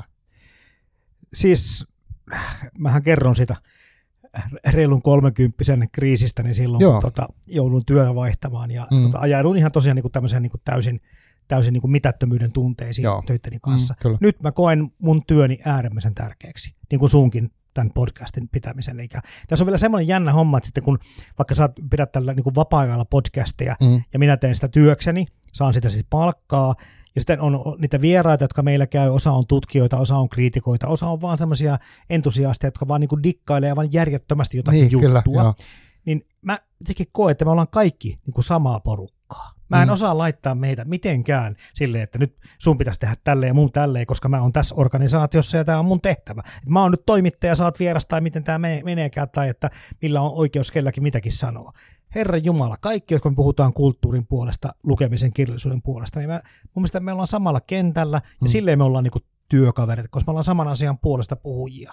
Et kaik, kaikkien työtä pidän erittäin tärkeänä ja, ja tota, lisääkin varmaan tälle äh, niin kuin kentälle mun mielestä tekijöitä mahtus. Mm, Mutta se, että ehkä pitäisi myöskin keksiä uusia tapoja. Et sun, sun podcasti on silleen, Marko, kiva, että sä hirveän eri kanteelta lähestyt tätä lukemista Joo. ja kirjallisuutta. Mm. Että tässä on tekijöitä, kokijoita ja sitten kaikenlaisia niin kuin, genrejä tulee sieltä ja menee. Kaikkea tämmöistä mm. hyvin, mun mielestä niin kuin, voisi sanoa sekavaa, mutta just siinä, siinä on se makea juttu, että se on niin monipuolista. Itse asiassa teet tämmöistä, että mulla on nyt tämmöinen niin kuin kritiikki, tämmöinen kanava tässä ja mä vartin puhun tästä leffasta, niin se ehkä ei ole enää tätä päivää. Et tässä voisi nyt ehkä sitten, jos haluaa tälle puolelle jotenkin tulla tekijäksi, tekee omia podcasteja tai mitä vaan, niin jotenkin ehkä hmm. vielä vähän niin kuin terottaa vielä itsellekin sitä, että kaikki on tärkeää, mutta sitten niin kuin uusia muotoja vielä. Joo, niinpä. Joo, siis toi on musta tosi hyvä näkökulma, koska mähän on paljon, ja tämä ehkä linkittyy tuohon niinku mittaroimiseen ja tällaiseen, koska mäkin kun mä aloitin tekemään podcastia, niin jossain vaiheessa oli silleen, että mä niinku seur- tai kyllä mä seuraan vieläkin niitä kaikki lukija, tai siis kuuntelijamääriä tämmöisiä, ne on niinku, mä tykkään niinku seurata numeroita, musta on kiinnostavaa, mutta se ei ole tavallaan se pointti, että miksi mä teen, että, että saanko mä nyt jonkun X määrä jotain kuulijoita jossain jaksossa, vaan se, että onko meille mukava keskustelu tai Kyllä. meille mielekäs keskustelu, koska sit mä uskon, että se voi olla joku toisellekin ja näin. Ja mulla on vapauksia, koska mä tykkään tästä omasta roolista siksi, että niin kuin sä kerroit tuossa aikaisemmin, kun me aloitettiin, niin sulla on niin kuin, sä teet tietynlaisessa tai siis sun on pakko tehdä, sun on tiettyjä rajoituksia, sun on pakko niin kuin, olla aika tarkka tietyissä asioissa, ja mulla on taas vapaus niin kuin, ikään kuin häröillä ja tehdä jotain ihan fiilispohjalta, niin se on musta mukava kokemus. Ja sit, mutta toi on musta kiva, että me ollaan samalla puolella ja samassa maailmassa tekemässä, koska se mittaroiminen ajaa helposti kilpailu ajatukseen. Kyllä. Että joku rupeaa, no ei montaksi kuulia, ja sitten ja sit siinä tulee se masennus, että mä en ikinä tavoita jotain niin kuin tiettyjä. Ja, et se, se on turhaa, koska et, et, tavallaan semmoinen kliseinen, että jos yksikin ihminen niin kuin ottaa jonkun kirjan tästä nyt ja menee ja lukee sen, mitä se ei olisi aikaisemmin tajunnut lukea, tai ei olisi ikinä tullut mieleenkään, niin sitten mä oon niin kuin tyytyväinen. Ja mä tiedän, että semmoisia on tapahtunut, että ihmiset välillä laittaa viestejä, että joo, että kiva, että mä tartuin tähän, koska mä kuuntelin tämän jakson. Ja mä tiedän, että aina kun on innoissaan jostain, niin joku siihen aina tarttuu siihen innostukseen, niin siksi, siksi mä pidän niin kuin sitä siistinä. Ja mä haluaisinkin itse asiassa, mä haluaisin, kun puhuttiin tästä miehet, mie, miesten kulttuuriharrastus, niin kuin siellä alussa sanoit, niin jotenkin mä, musta se on tyhmää sukupuolittaa, mutta silti miehet puhuu liian vähän hyvistä lukukokemuksista. Twitterissä on jonkin verran semmoisia tosi HC-lukijoita, jotka on, avautuu on. niistä, se on musta ihan mahtavaa. Mutta enemmän saisi olla. Ja ka- mä haluan, että kaikki ihmiset puhuisivat niin lukukokemuksesta, miltä tuntuu lukea, mitä sä, sai, niin kuin mitä sä sait siitä, koska sit sen puheen, sitä nostamalla, niin ehkä sitten me voidaan jotain muutosta saada aikaan. Joo, on täsmälleen samaa mieltä se on vähän hassua tosiaan puhua tälle miesten kulttuuriharrastuksesta, mutta, mm. kun, mutta kun totuus on se, että keski-ikäiset ja eläkeläisrouvat pitävät teattereita ja operaa pystyssä. Niin, niin, tota, niin, niin kuin tielasta, niin, joo, kyllä. Ja, ja myöskin lukee valtaosan kirjallisuudesta. Mm. Niin sitten, että jos me miehet olemme vähemmistönä näissä kulttuuriharrastuksissa, niin ehkä on niin kuin sitten kuitenkin oikeutettua jollakin tavalla tätä sukupuolta nostaa, vaikka se on sillä ei ole muuta merkitystä. Mm, mm. Mutta semmoisen niin vian itsessäni olen kyllä huomannut, Joo. että, että luen enemmän kyllä miesten tekemiä kirjoja. Joo, Ja, ja katson enemmän miesten ohjaamia elokuvia. Joo. Osittain se johtuu siitä, että kun tässä kirjavees-leffassa käsitellään paljon klassikoita, niin sinne kaanonin on nostettu tämmöisiä niin, se historia. miesten Joo, niin, historian painolastit. Mä en voi ikään kuin ottaa sieltä ihan sitten mitä vaan, vaikka se olisi miten hyvä, mm-hmm. jos sitä kukaan ei tunne. Aivan. Ja, tota, ja, ja tota, tämä on niinku osittain se ongelma siinä hommassa, mutta muutenkin mä oon niinku joutunut ihan tiedätkö, välillä tekee itselle niin, että nyt otat tuosta naisen tekemän kirjan. Ja Joo. sitten mä oon löytänyt, vaikka niin kuin äsken puhuin niitä Knauskaadin kokemuksia, miten ne taistelu, niin kirjan kokemusta linkitty omaan elämään, niin ihan samalla tavalla Pirkko Saisio. Herran Jumala, mm. kun mä äh, tota, lukasin sieltä hänen tuotantonsa jossakin vaiheessa läpi, niin että itsekin niin pikkukaupungissa asuneena ja jollakin tavalla vähän erottuneena tämän kirjan ja muiden harrast- runo- Aivan, kirja- niin. runojen kirjoittamisharrastuksen kanssa, niin tiedätkö, kyllä se oli välillä silleen, että tuliko turpaa vai mitä tuli. Niin et, et mm. Mä ymmärrän sen, mistä se Pirkko saisi jo kirjoittaa muuta, että se ei kato sukupuolta tietenkään mm, ne ei, kokemukset ei, ja ne tunteet ei, ja ne joo. samaistumiset, mutta, mutta mulla on siinä kehitettävää, että mun pitää niinku, ihan niinku miettimällä miettiä, että nyt tänä iltana Jane Championia. Joo. Joo, toi, toi sukupuoli se on silleen mielenkiintoinen. Nyt kun no tässä on tämä Pride ollut taust takana just äsken ja näin, niin siihen ehkä tulee semmoinen ajatus, että mä nyt sanon vielä tänne, että tavallaan toi kun mä luen kirjaa, niin periaatteessa musta siinä on hienoa se, että, että se oli se, jos siinä on vaikka päähenkilövetoinen kirja, niin periaatteessa se voi olla niin kuin mitä sukupuolta vaan, niin mä pystyn samaistumaan yleensä niihin kokemuksiin niihin tunteisiin, niihin, mitä se tekee tai on tekemättä tai sitten ehkä sille, että mä en halua tehdä noin, mutta se mahdollistaa sen jotenkin niin kuin semmoisen luisumisen niiden toisten ihmisten niin kuin nahkoihin. Ja se toivottavasti auttaisi myö- myös tässä niin kuin, ikään kuin tässä yhdenvertaisuus niin jutussa, koska netissä taas näkyy se hirveä semmoinen, että kun nuo ihmiset on tommosia, niin mä en tajua niitä, niin sekin olisi yksi mahdollisuus. Tota, mm. Mutta toi on musta hienoa, että sä koet, että sä teet tärkeää työtä, koska sä, sä teet todellakin tärkeää työtä ja, ja, ja onneksi se jatkuu ja jaksoja on tulossa lisää, eikä vaan. Kyllä. Mutta tota, onko sulla nyt jotain semmoisia, äh, haluatko sä, jos me tässä jotenkin jonkinnäköinen loppuyhteenveto, musta olisi kiva kuulla, onko sulla jotain semmoisia, niin nyt vaikka suosittelu on inhottavaa hommaa, niin onko sulla jotain sellaisia kirjoja, mitkä viime aikoina tehnyt niin vaikutuksen, mitkä mielellään sä jakaisit ne kokemukset jonkun toisen kanssa, tai haluaisit, niin kuin, että muutkin kokis? No viime vuosina ehkä, ehkä mikä niin kuin on eniten säväyttänyt on taas, no tämäkin on mieskirjailija, mutta Cormac McCarthy. Oh, joo. ja tota, rajatrilogiat ja, ja tota, tie ja nämä, nämä kaikki, niin kyllä se on nyt semmoista kamaa, mitä, mitä tota, mikä tällä hetkellä maistuu tosi hyvältä. Mä oon aina tykännyt Haruki Murakamista, mulla on koko tuotanto kotona, kuten myöskin Paul Austerista. Mutta Austerin kanssa kävi muuten niin, että tämä viimeisin tiiliskivi 4321 mm loppupuoliväliin enkä ole palannut, eli yhtäkkiä tuli täysi totaalisen kyllästyminen Australian teksti, joka en, en sano, ehkä vika myöskin lukijassa. Eli Murakami, luvannut, luvannut lopettaa kesken nykyään kirjoja No se on, se on mulla kesken. Ehkä mä palaan siihen Aa, niin, että sä et ole vielä lopettanut sen. En, mutta, Tauolla. mutta se on nyt ollut kaksi vuotta taas. Aivan, ymmärrän. Se on aika pitkä. Murakami ja äh, sitten Peter Högiä, tanskalaista entistä, onko hän joku klassinen muusikko vai tanssia, äärettömän kiinnostava kirjailija Öö, oikein pitää miettiä, että kyllä niitä tietysti on, mutta Heikki, kun sä äk- äkkiä kysyt tämmöisiä, niin, niin tuleeko ne sitten mieleen kaikki? Mä katson, koska mulla tuossa joku muistiinpano vielä ollut. Joo. No, Tämä on siis Jaa. siis vaikea kysymys. Mäkin avaan tässä samalla, kun sä kaivat niitä paperit, Joo. niin mä no mä, mä, mä tykkään tämmöistä vanhasta romantiikasta tosi paljon, eli Thomas Mann ja Herman Hesse Joo, edelleenkin. Thomas Mannista, Joo. mä tykkään hänestä. Bukowskia on lukenut paljon, mutta sitten näitä uudempia, Anni Kytömäki, aivan mahtavia uusia tuota, tämmöisiä vähän tiiliskivimäisiä mm. kirjoja myöskin kirjoittaa. Saisi jo mainitsikin Anni, Pro, Anni Prouks ja Donna Tartista tykkää tosi paljon. Jumalat juhlivat töisin, Jumalat juhlivat öisin oli yksi semmoinen ihan merkittävä lukukokemus Joo. jossakin vaiheessa.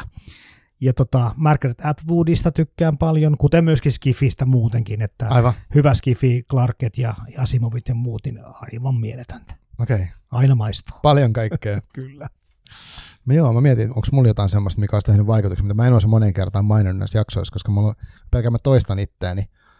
Uh, No, okei, okay, yhden mä voin sanoa. Tämä oli semmoinen niin brutaalista päästä, mutta mä tykkään sellaisesta. Um, varotu, varoituksilla varustettuna voi sanoa, että Anomalia, Laura, Laura Gustafsson, hän uh, tosi kiinnostavalla tavalla rinnastaa niin kuin erilaisten olentojen, mitä se nyt sanotaan, heitteille jättöjä kaltoinkohtelua toisiinsa. Et se Eikö oli... se ole aika inhorealistinen? On ihan karsea. En ole nimittäin lukenut, mutta pitäisi nyt lukea Joo. se. Ja sitten tota, äh, sit on tämmöinen, kun tämä oli tämän some-aikaan, tämmöinen kukaan ei puhu tästä, Patricia Lockwood, sitä on moni tuolla kirjagramissa ja muuallakin suositellut viime aikoina, ja oli tuossa jossain pod, suomalaisessa podcastissakin, olikohan tunnustanut lukeneeni podcast, nyt mä saatoin sanoa väärin, mä tosi pahalla, niin se oli kiinnostava tästä meidän äh, kommunikoitiosta tästä some-ajassa ja, ja mitä sitten. Ja sitten siihen liittyen ehkä, nyt luin ihan viimeisimpi, mitä lu- lukenut, niin tämmöinen kuin Don DeLillon hiljaisuus, mikä kertoo, okei, okay, tässä oli tämmöinen kirja musta, että asetelma oli kivempi kuin se itse kirja lukukokemus, mutta siinä tapahtuu niin, että kaikki näytöt menee yhtäkkiä pimeäksi.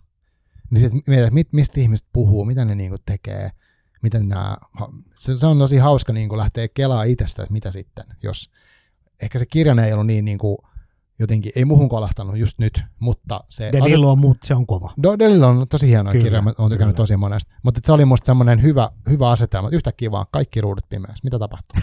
Hei, yhden, yhden sanon vielä. Joo. Hilari Mantel ja ennen kaikkea hänen susipalatsinsa, mutta ne jatkoosat on myöskin hyviä. Okei, okay. kiitos.